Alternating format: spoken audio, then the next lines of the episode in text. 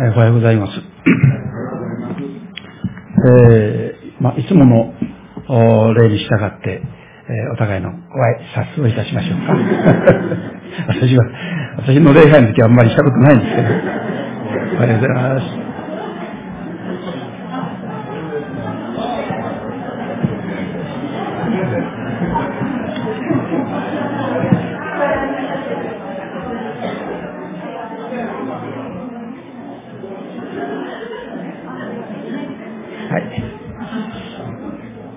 それでは一言に近くお祈りをお下げいたします。恵み深い天皇お父様、祈られてまいりました。このいちがつ最後の聖日の礼拝を新年聖会礼拝としてご招集くださいました。あなたがどうぞこの礼拝を初めから終わりまで導いてくださるように、尊い主の皆によってお祈りをいたします。アーメン。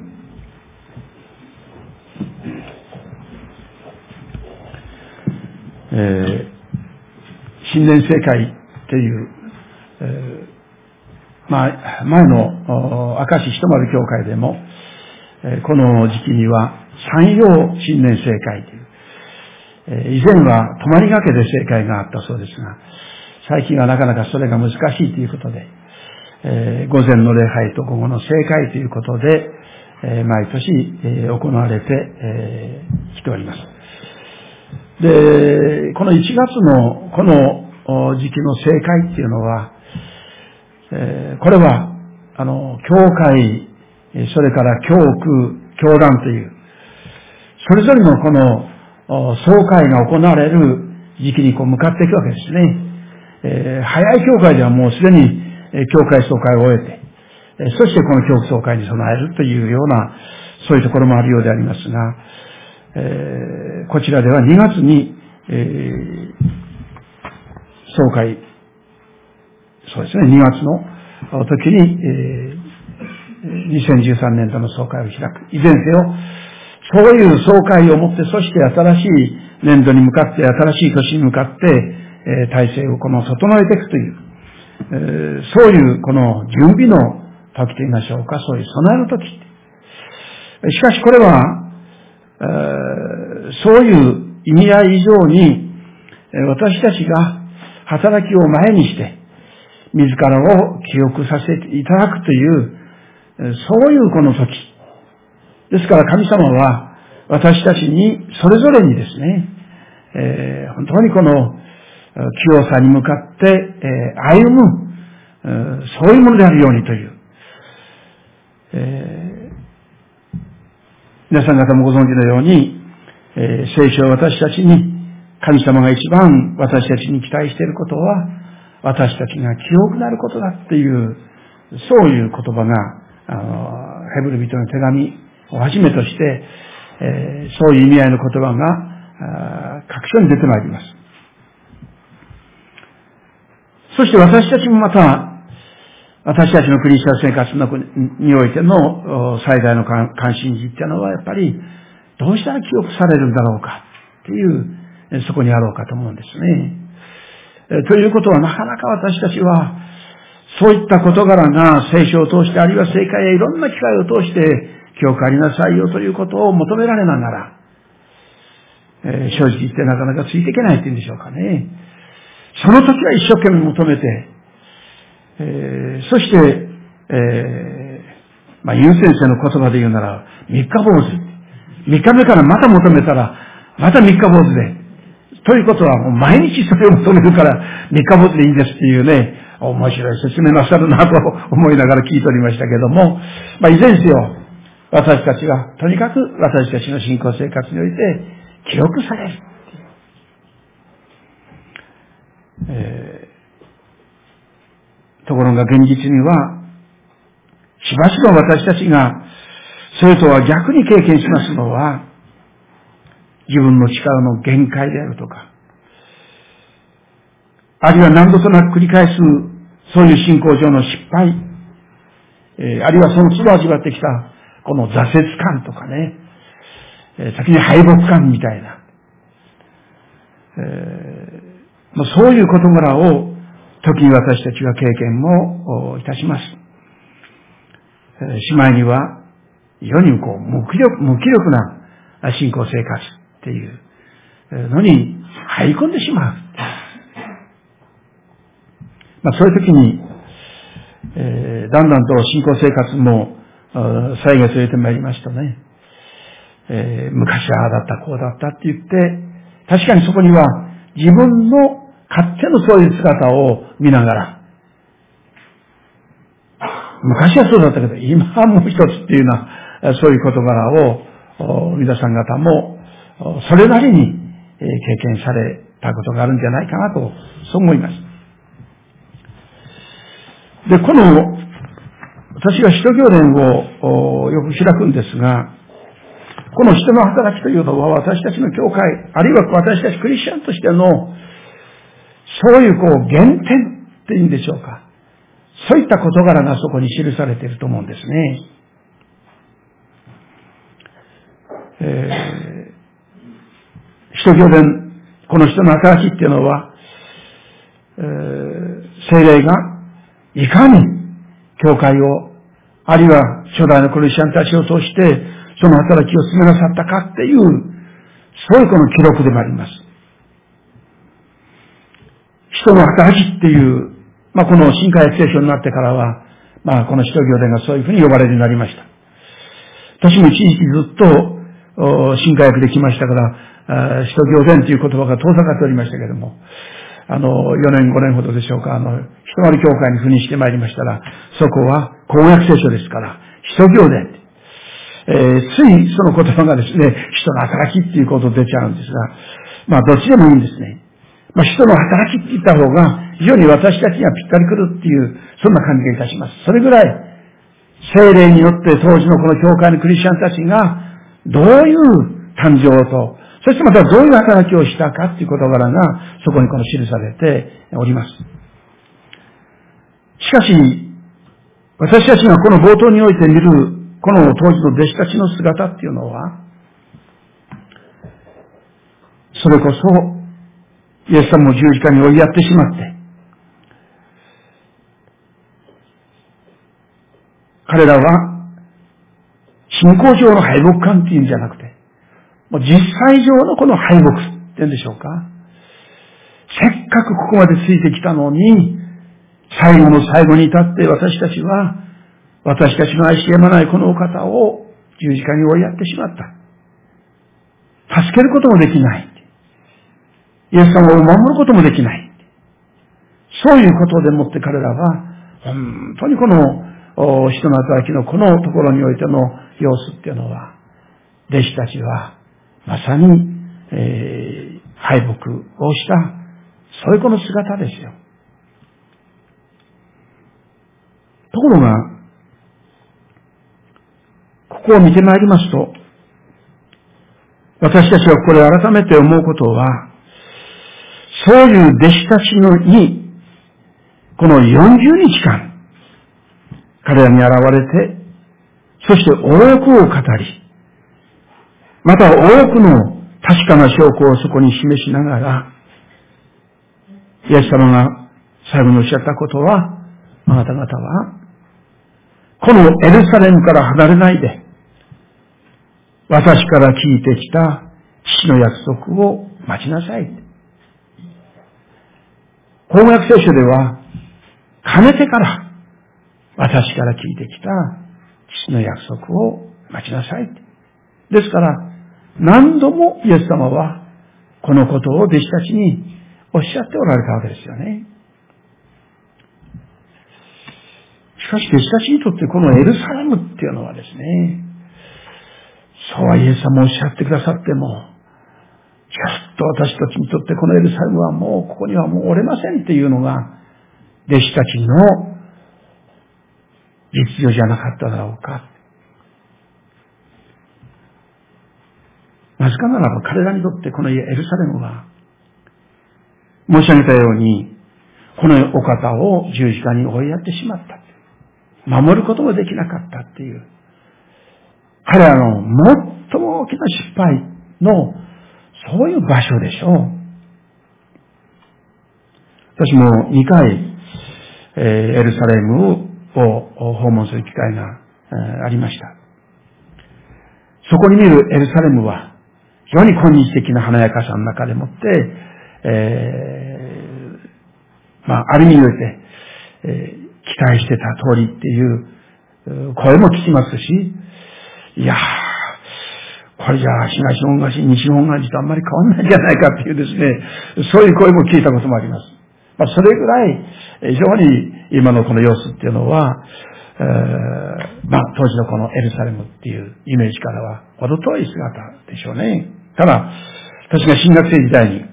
当時校長されておりました沢村五郎という先生が、英国に留学されておった時に一度エルサレムに行ったそうでした。ところがその時のエルサレムは、オスマントルコの長い時代を経ておりますから、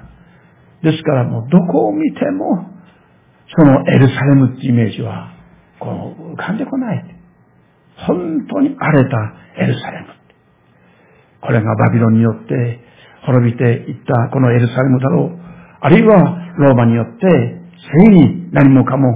本当にこれを破壊されてしまったこのエルサレムの姿なんだろうというそちらのイメージの方が強かったぐらい。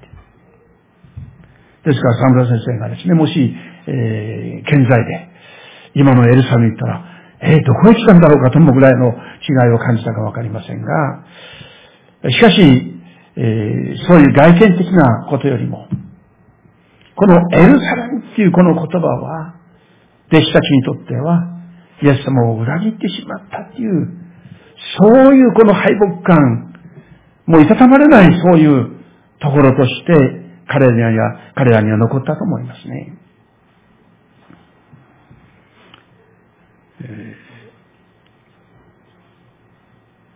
そういう中でイエス様は、そのエルサレムに留まりなさい。そしてそれは、あなた方が聖霊のバプテスマを受けるっていう。これも、かねてから彼らは耳にしてきたことであり、聞いてきたことですよ。けど改めて、イエス様の口から、最後の言葉として彼らは、このことを聞いた。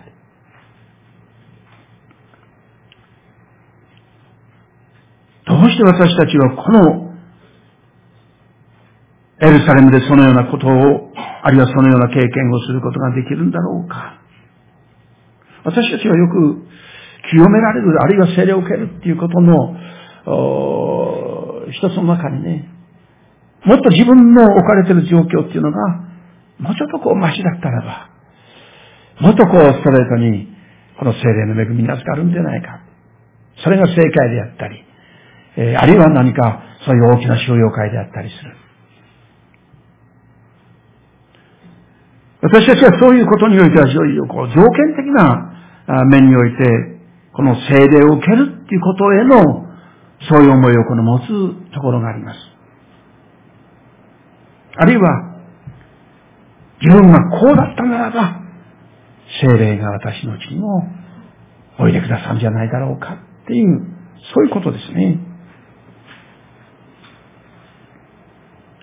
そしてそこには、非常にこう、神秘的な経験と言いましょうか。これまでにない、そういう体験を持って自分は、ああ、これで聖霊を受けたんだな、あるいは清められたんだなっていう、そういうこの印を求めての、この聖霊経験というものに、この強く憧れてしまうところがあります。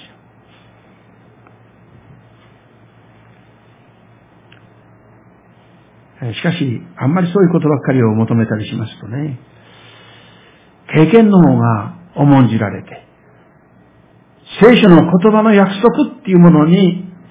こう期待感が薄らいでしまって、そして私もあのようになりたいっていうようなところにこう向かう。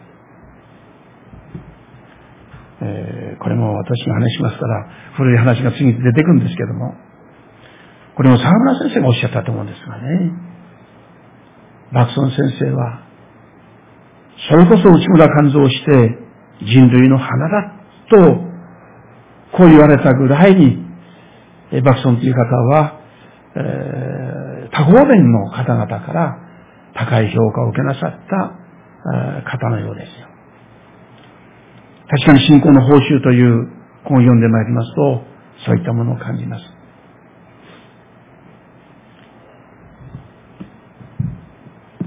ところが、沢村先生が、ですから、バクソン先生は間違いなくそういう聖霊の恵みをいただく経験をお持ちなさっている。どういう経験をなさったんだろうか。もうそのバクソン先生に接すれば接するほど、メッセージを聞けば聞くほど、いや、バクソン先生はどうだったんだろうかっていうね、そういう思いが強くなるんです。そして、そのことを、ある時、えー、お尋ねになったそうです。そしたら、バクソン先生は、いや、私はいつもそのことを皆さん方にお話をしてます。私に与えられたその恵みを、いつもメッセージでお話ししてます。そうおっしゃって、自分のそういう体験的な事柄には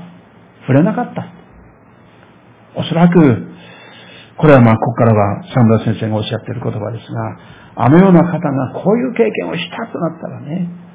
みんなそっちに向かって、私もそっちはそういう経験しよう、こういう経験しようっていうのは、そうしてまたそうしなければ清められない。聖霊を受けることができない。っていうふうに、こう偏ってしまう。バクソンって方は、そういう、私たちが陥りやすいかもしれない。そういったことを思って、そして、決してご自分の体験的な事柄は、そこではこのおっしゃってはいなかった。しかし、だからといってその先生に、その清さがないか、そういう経験がないのかって言ったら、そうではない。誰も疑う人はいない。大切なことはですから、私たちにとって、本当にこう、清めの恵みっていうのは体験的なことよりも、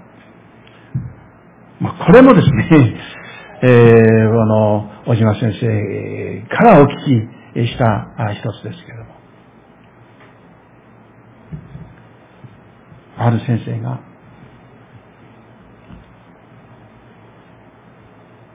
私たちが、この肉なる私たちが、清き神の御霊を受けた時に、そこに何が残るのか。申し上げたような、そういう経験もあるかもわかりませんよ。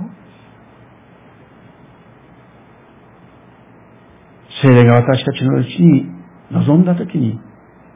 そこに最もはっきりと表される一つのことは、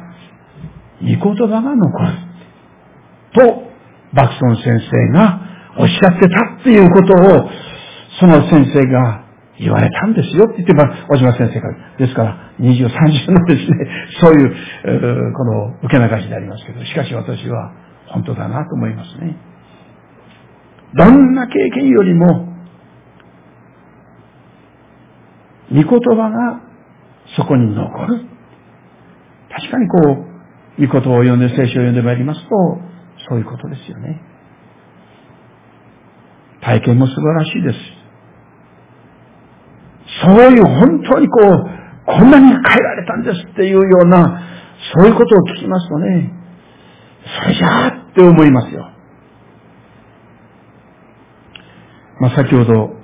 非常に、えー、礼拝では懐かしい歌だなと思って、えー、その十字架にかかりたるっていうね、えー、それをあの歌いましたけれども、新学生になって、そしていちねん生、にねん生の、この 2, にねんかんというのは、えー、港川にあります伝道館で、そういう奉仕の時があるわけですね。そして、そこでは、その新学生がそれぞれ証を壇上に立って、そしてやるわけですよ、力強くね。そしたらね、いちねん生に入ってきた、その新学生が、皆さん私は、さんにんの母親がおりますって。それでびっくりして、え、なんだって。まあ、いろいろそこには、彼の証、イエス様を知りに至るまでの、彼にとっては非常に辛いところの、そういうこのことをそこで話した。ですから、あの道行く人たちもですね、そういう話を聞いたらみんなとどまって、え、どういう話だっていうことでとどまるわけですよ。確かにそういう経験ありませんから、私が今からさんねんまえにイエス様を信じて救われたんですが、あんまりですね、皆さんが、えっていうような関心持ちませんよ。ですから私はね、ある時、まあこれまあ新学生の取りだったと思いますけどもね、大島先生のところに当時先生が発行しておりました福音という新聞のお手伝いに行きましたときに、まあその新聞のそれを手伝いながら、先生、私にはあんまりそういうね、みんな聞かせるような証がないんですって。やっぱり一回、恐ろしい罪でも犯して、そしてイエス様を信じて、そして、えー、それからって、やったらいいでしょうかまあそんなバカなこと言ったんですよね。まああの、新開地っていうところはそういうところですから、いくらでもちょっとこう足を伸ばせば、そういう誘惑の考えがそこにあるわけですよね。まあそうして、そこを通るときに、兄ちゃん兄ちゃんって言って、このおばあちゃんがですね、まあおばあちゃんみたいな人が呼ぶわけです。招くわけですね。これふっと言ったらば、そういう世界でしょ。だから一回そういう世界に入って、罪を犯して、そして悔い改めて、そして私は救われたんですって言ったら、って言ったら、バカなこと言うな。こう、もう、で、そんなことをこう言われて、忘れられない先生との間の会話の一つでありますが、幼稚なことを尋ねたんだなと当時思いました。それぐらいあのそういう救いの経験の乏しい人間ですからね。なんかそういうことをもっとみんなにアピールするためには、なんかそういうところに行かなくちゃいけない、いけないかなって。でその時に小島先生おっしゃったのは、私も母親がクリスチャンになって、そして母親に連れられて教会に行く。だからそういう経験なかった。なかったことが災害だったということが証と違うか最速ってこう言われて、ああそうですね、まあ、そういうこの外的な罪をその過ちをしてからっていうんじゃなくて、そういう世界を知らないままにイエス様を信じられたっていうことが恵みだよってこう言われて、ああ本当だなと、それっきりそういう思いを持ったことはありませんけども、えー、まあ私たちはともするとそういう何かこう印の伴うような、あるいは体験的な事柄っていうところに私たちはこの向かってしまう。しかしイエス様はそういうことはここでおっしゃってないんですね。イエス様がここでおっしゃってることは、失敗もした、私を裏切った、もう途方に暮れてどこに向きようがないっていう、彼らはこの状況においてはもう本当に不安と焦りと失望と、もうそういう言葉がもう全部入るような、そういうどん底のような中でもって、彼らは声を潜ませておったんでしょう、息を潜ませておったんでしょう。しかしイエス様はそこにおいでになって、そして彼らにおっしゃったことは、このエルサレムにいなさいよ。あなたにとって一番辛い場所だけどもね。しかしここなんだっていうことをイエス様はおっしゃるかのように、このエルサレムから離れないで。そして父の約束を待ち、聖霊のバプテスマを受けなさい。あなたにとって一番言いにくい、折りにくい、失敗の場所、敗北を経験したこの場所こそが、父なる神があなたに、あるいはあなた方に、改めて聖霊の恵みをお与えくださるところのところとして、ここを約束されたんだから、ここに留まりなさい。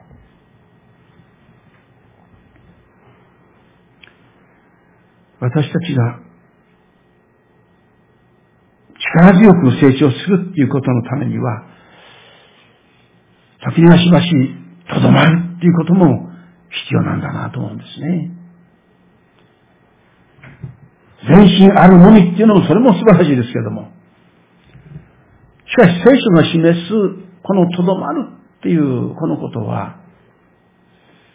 弟子たちにとってもここにとどまることでしたが、かつては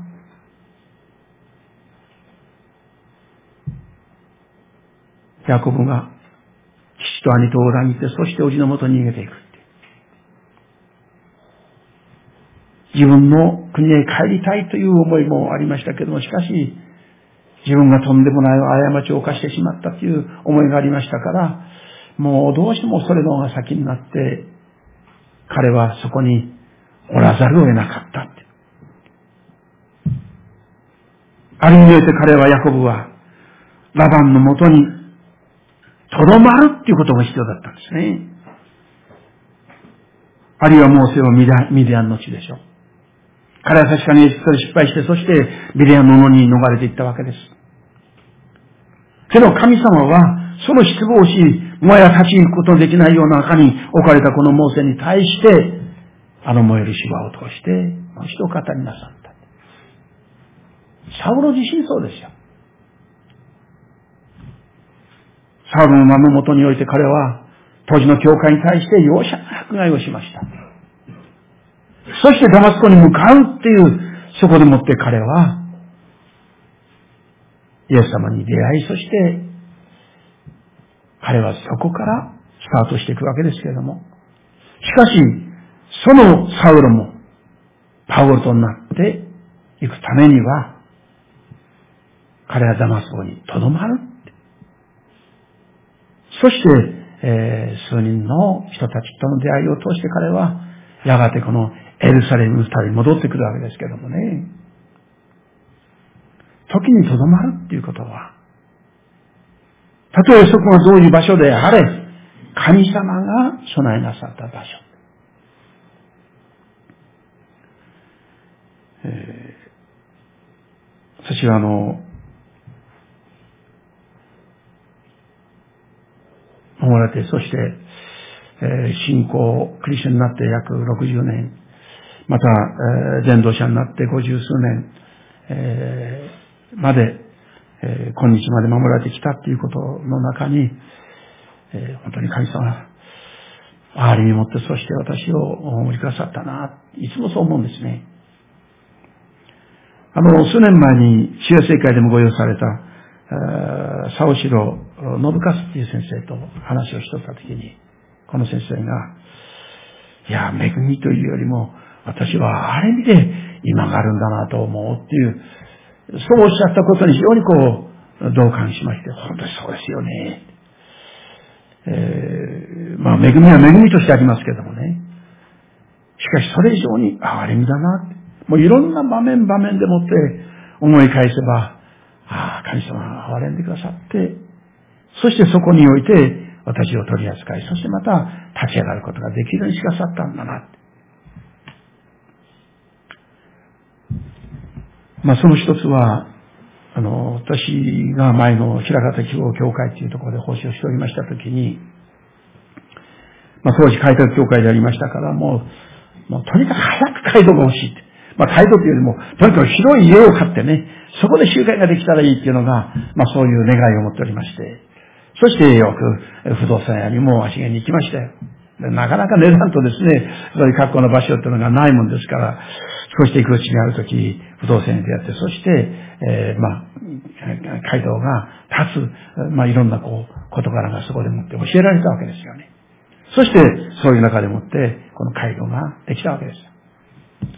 その検討式を今度の日曜日っていうこの月曜日に、私は自動車でもって人身事故を起こしちゃったんですね。えー、まあいっさいじゅっかげつの子が近所の子供たちとそう遊んでおりましたところに、えー、私が自分の子供、自分の家の子供と、それからその信者さんの子供とを幼稚園に送っていくときに、えー、まあその日は私が当番で、そしてこう連れていく。そしてスタートしました。なんかゴトンってこう、なんかこう、ね、登ったっていうんでしょうか、えー、踏んだっていう感じがしたんですね。そしたらそこにおりました何人かの子供たちが、何々ちゃんが惹かれたって言って、どうして見るんですか。私はあの自動車のバックであの場面はもう、もう忘れられないんですけどね。男の子がこうなってんですよね。とんでもないことしてしまった。それですぐそこに止めて、そしてその子を抱きかかえて、もうすぐ目の前のその家ですから、あの、お母さんを呼びに行ったわけですよね。なんかその時にちょっと臭いなっていう、そんなのがありました。その時はもうお腹から何か出たんじゃないかっていう、そういう思いの方が強かったですから。まあそれから警察が来て、現場検証やなんかいろんな検査していくときに、ああ、これはかなりやってるなっていうね。えー、そういうこの、報告っていうんでしょうか、あ調査でしたよ。私は、えー、その間にその子をすぐに近くの病院に連れて行って、そして預けて、そしてこの検査を、調査を受けてきたわけですが、あの、来ておりました、その、ランニングシャツというか、なんかとにかくね、えー、くがつのことですから、もう、ちりちりにこう、なってますし、えー、タイヤの音が入ってますしね。まあ、いろんな状況はもう、とてもじゃないけども、なんとか生きていてくれたらいいな、っていう思いでした。ところが、あの、いろんなそういう検査を終わって、そして病院の方に、えー、駆けつけましたら、その医者の方からね、いや、今晩ね、えー、何かあったらすぐに、えー、もう救急車でもいい、何でもいいから、病院にこの連れてきなさいって。今、とりあえず落ち着いたから、あの家に帰ったらいい。えー、もう不安な気持ちがいっぱいでした。それでも、えー、という思いでした。帰れるのかなっていう思いで、確か帰ったと思うんですね。そして翌日またその家に行きまして、どうですかって聞いたら、いや、別に今のところ何も起きないって。はぁ、と思って。そして、まあ、日にちが経っていくうちに、その、両親がね、あの、脳をやってるかもしれないから、あそこの病院だったら脳の検査が詳しくやる。って言って、それじゃ行きましょうって言って、行き。内臓をやってるかもしれない。内臓の、そういう関係の病院にも行きって。もう言われるたんびにですね、それの病院に参りまして、そして、えー、見てもらった。ところが最初連れて行ったその病院の院長がですね、まあこの状態だったら、今見る限りにおいてはその外の傷だけだから、まあ一週間かとおかぐらいの傷だね。もう信じられないんですよね。そして言われるたんびにいろんな病院へ行って、そしてそれぞれの検査をすると、別にそれ以上のことは起きてないし、えー、起こりそうもない。本当にこれでいいんだろうか。そういうこの不安の中にも、なんかホッとするような事柄が、こう数日こうありまして。その間に検察庁、警察庁を呼び出されて、そして調子を取られたり、その調子を持って今度は検察庁に行ったりして、そのことはありましたけどもね。しかし、最初の医者が診断した通りのこの一週間ないし、とおかかんの擦り傷。信じられない。現場の写真は警察が撮っておりますから、それを見ると、もうありありとそこに出てるわけなんですけども。しかし私はその時に、まずその、ね、引いてしまって、そして、えー、このその子を連れてその家の前に行った時に、主よ、そこの子を助けてくださいって。本当に祈りましたよ。そのお母さんが出てくるまでね。そして祈りながら、その後の話を聞くたんびにですね、なんか天使がね、私のその車を、私とその男の子二人乗ってるわけですけども、もう車だけでもかなりの重量ですよ。ところが、それこそその、支えたんじゃないか、支えてくださったんじゃないかと思うほどの、軽度でもって終わった。だから今、今も私はね、あの時はもう天使がね、差し込んで手を入れて、そして車、私の車をその子に、えー、この重量かからないように、えー、してくださったんじゃないかなと思うことですよね。まあ、それもそれかもわかりませんが、しかし、私はそれ以上に思ったことは、今度の日曜日は、献堂式っていう。もしそこでその子に何か起こったら、もう献堂式の騒ぎじゃないんですね。私は、やる交通事故を起こした、そういう人身事故を起こしたっていうことでもって、えー、あるいは大阪なら堺にあるんですけども、そういう交通刑務所ってのがありますけども、そこへ遅れていったかもしれない。しかしそういうこともないし。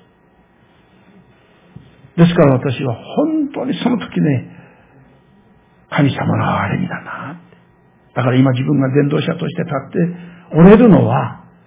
あの時、あのような事故があったけども、しかし守られて、そして、今日あるってことは、もう恵みっていう以上に、あれ以外に何でもないっていう、そんなこの思いがいたしました。そこにおり続けることができるように、その平方の地において働きができるようにと言って憐れんで、そしてそういう窮地に追い込まれたような状況でしたけれども守られたなっていうことを今今もそれ思いますね。今からもうよんじゅうねん、えー、近く前の話ですよ。まあただその時にね、そのなんですかあの警察署に、えー、出しました。そこに、えー、この子に関して、えー、小学校卒業するまでかな、中学校卒業するまでか、この事故によって何かあの起きた場合の責任はあの加害者の私が負いますっていう、そういう特記、えー、それを書いて、そして、えー、このまあ検察庁から言われたことですけどもね、そしてこの送りまして、そしてそれっきり、あとはもう裁判所のほか何も連絡がないもんですからね。まあ、ある時、一人の弁護士さんにその話を聞きましたら、じゃあ一回聞いてあげましょうかっていうから、いや、寝たく起こすようなことになるから、いいですよ。あ、それは処理の下の方だったから漏れとったなんて言ってですね、それ引っ張り出されて、やっぱりあれは、執行猶予がついても、こうこうこうだっていうようなことでもってね、えー、っていう、そういうことにならなくて、まあまあ今でこそこんなんで話しますけども、当時も毎日が深刻でしたよね。祈りでしたよ。また教会も、遣唐使のための祈り、あの、準備会が、もうそこはもう祈り会になって、そして祈られて、そして守られたな、っていう、そんな思いがいたします。ですから神様はね、そういうとんでもない私のようなケースは、あるいはもう稀かもしれませんよ。あるいは、ところが今日の交通事故の多い時ですから、牧師の家でもそういう、本当にこう油断しようしとったら、何をしてし、このしてしまうかわからないような、そういう時代ですから。いつでも、とんでもないことを、に巻き込まれるか、あるいは犯してしまうかわからない。ですから、本当に日々が、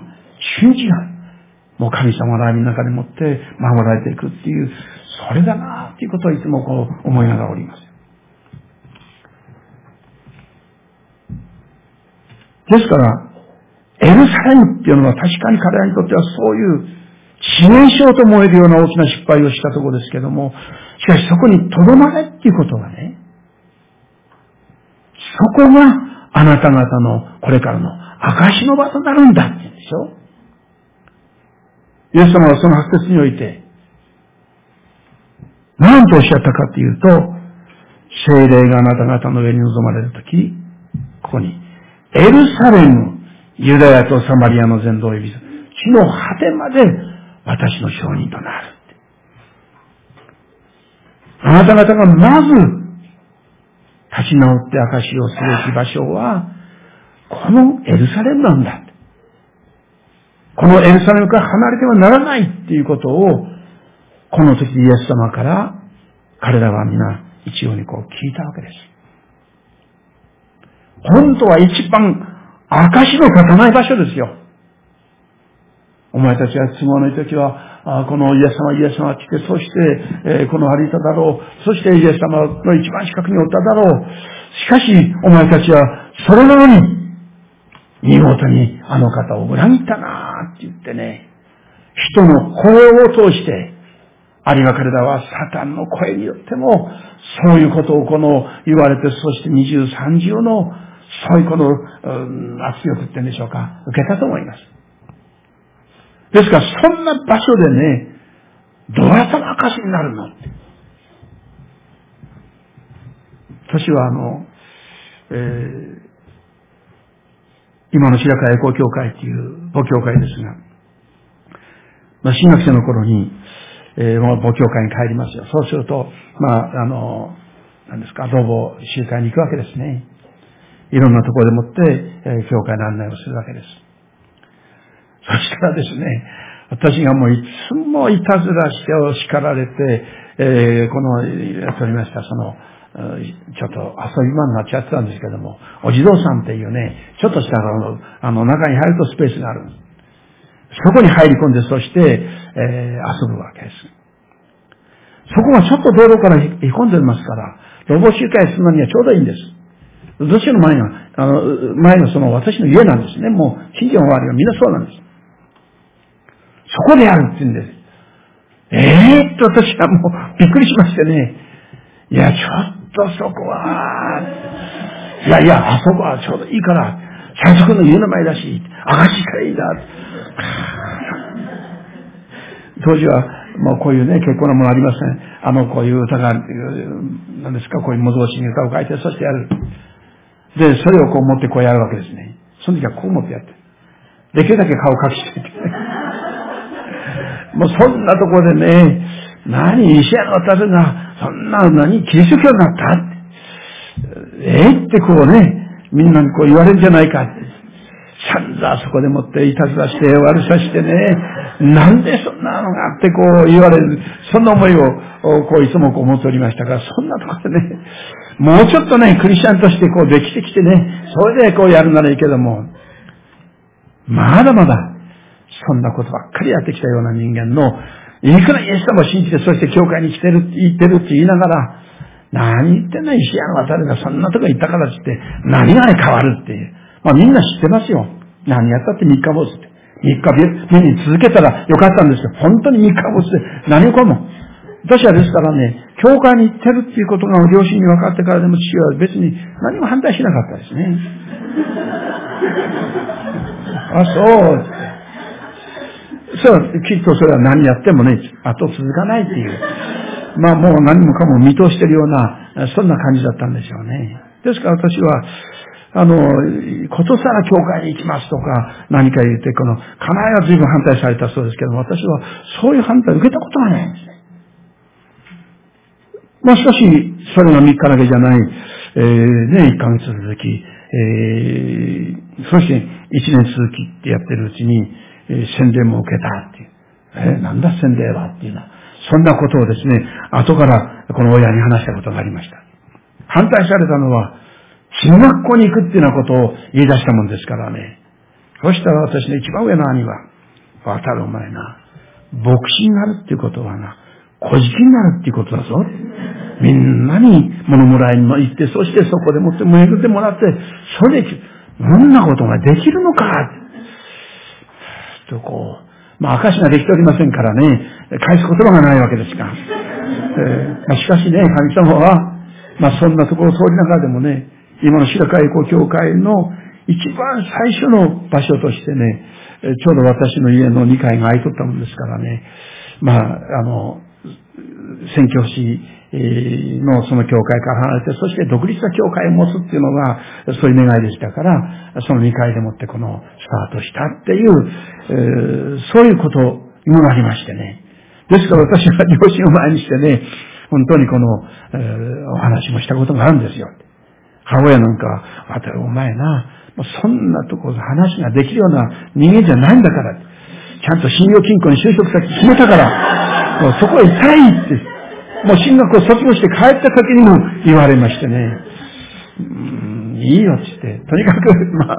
起きましたけどね、まあその程度の反対はありましたけども、ね、まああとは続かないって。ですから私にとってはですね、本当にその、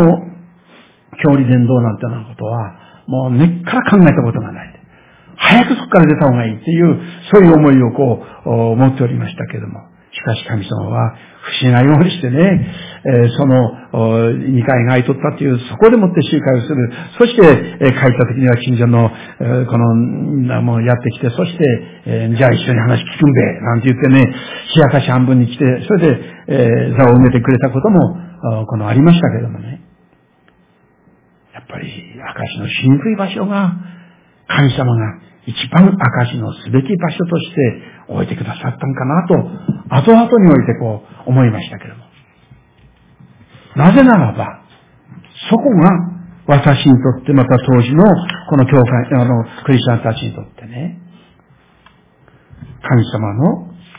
聖なる約束がそこでもって果たされる場所でしょ。父がかねてから約束してた通り、あなた方はこのエルサレムにおいて、聖霊を受ける。やがてあなた方は、このエルサレムから始まって、ユダヤ、サマリアの全土、そして地の果てまで、この証人としてあなたは、あなた方は立っていくんだっていう。その約束が、まさにここから始まったわけでしょ。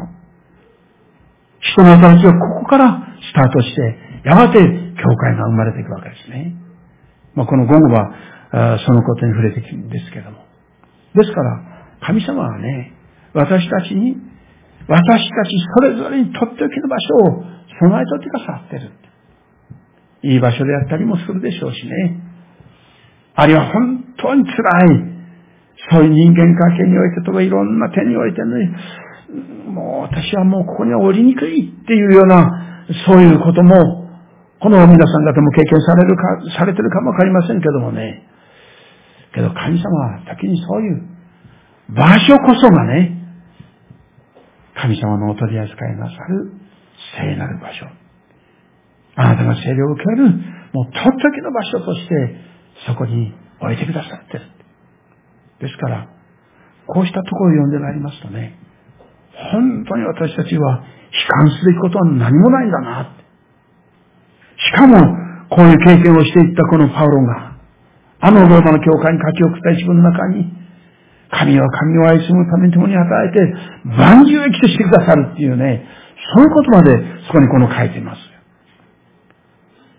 パウロも、ですから、迫害っていう、とんでもないことを彼は大きな過ちを犯すため、この犯そうとしてそのダマスコに向かう、そこでもって彼は取り扱いを受けて、そしてそこからサウルは後にパウロとなって、そして今日私たちが彼の書簡を通してですね、どれだけ優れたこの素晴らしい神様の約束の言葉を生き、また私たちは信仰を養われてきていることか。神様は私たちの最も大切な場所としてエルサレム、それぞれの響きがあろうかと思います。あるいは意味があろうかと思いますけれども、それぞれにエルサレムがあります。失敗であったりします。しかし明かしすべき場所です。同時に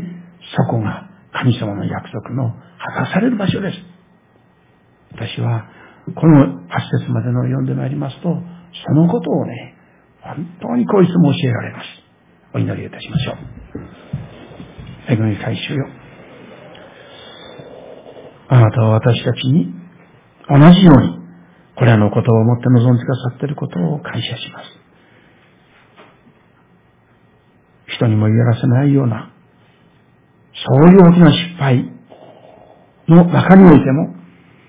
あなたはそこを、あなたの恵みを注いでくださる、聖霊を注いでくださる、聖なる場所としてお与えくださっていることを覚えて、あなたの皆をあがめます。願わくばどうぞ私も一人一人が、さらに大きく力強く成長していくため、どうぞ私たちに与えられてこのエルサレムをもって、あなたの前にいよいよ整えられてまいりますように、今後の成果にも臨んでください。主イエスキリストの皆によってお祈りをいたします。ではご一緒にお祈り。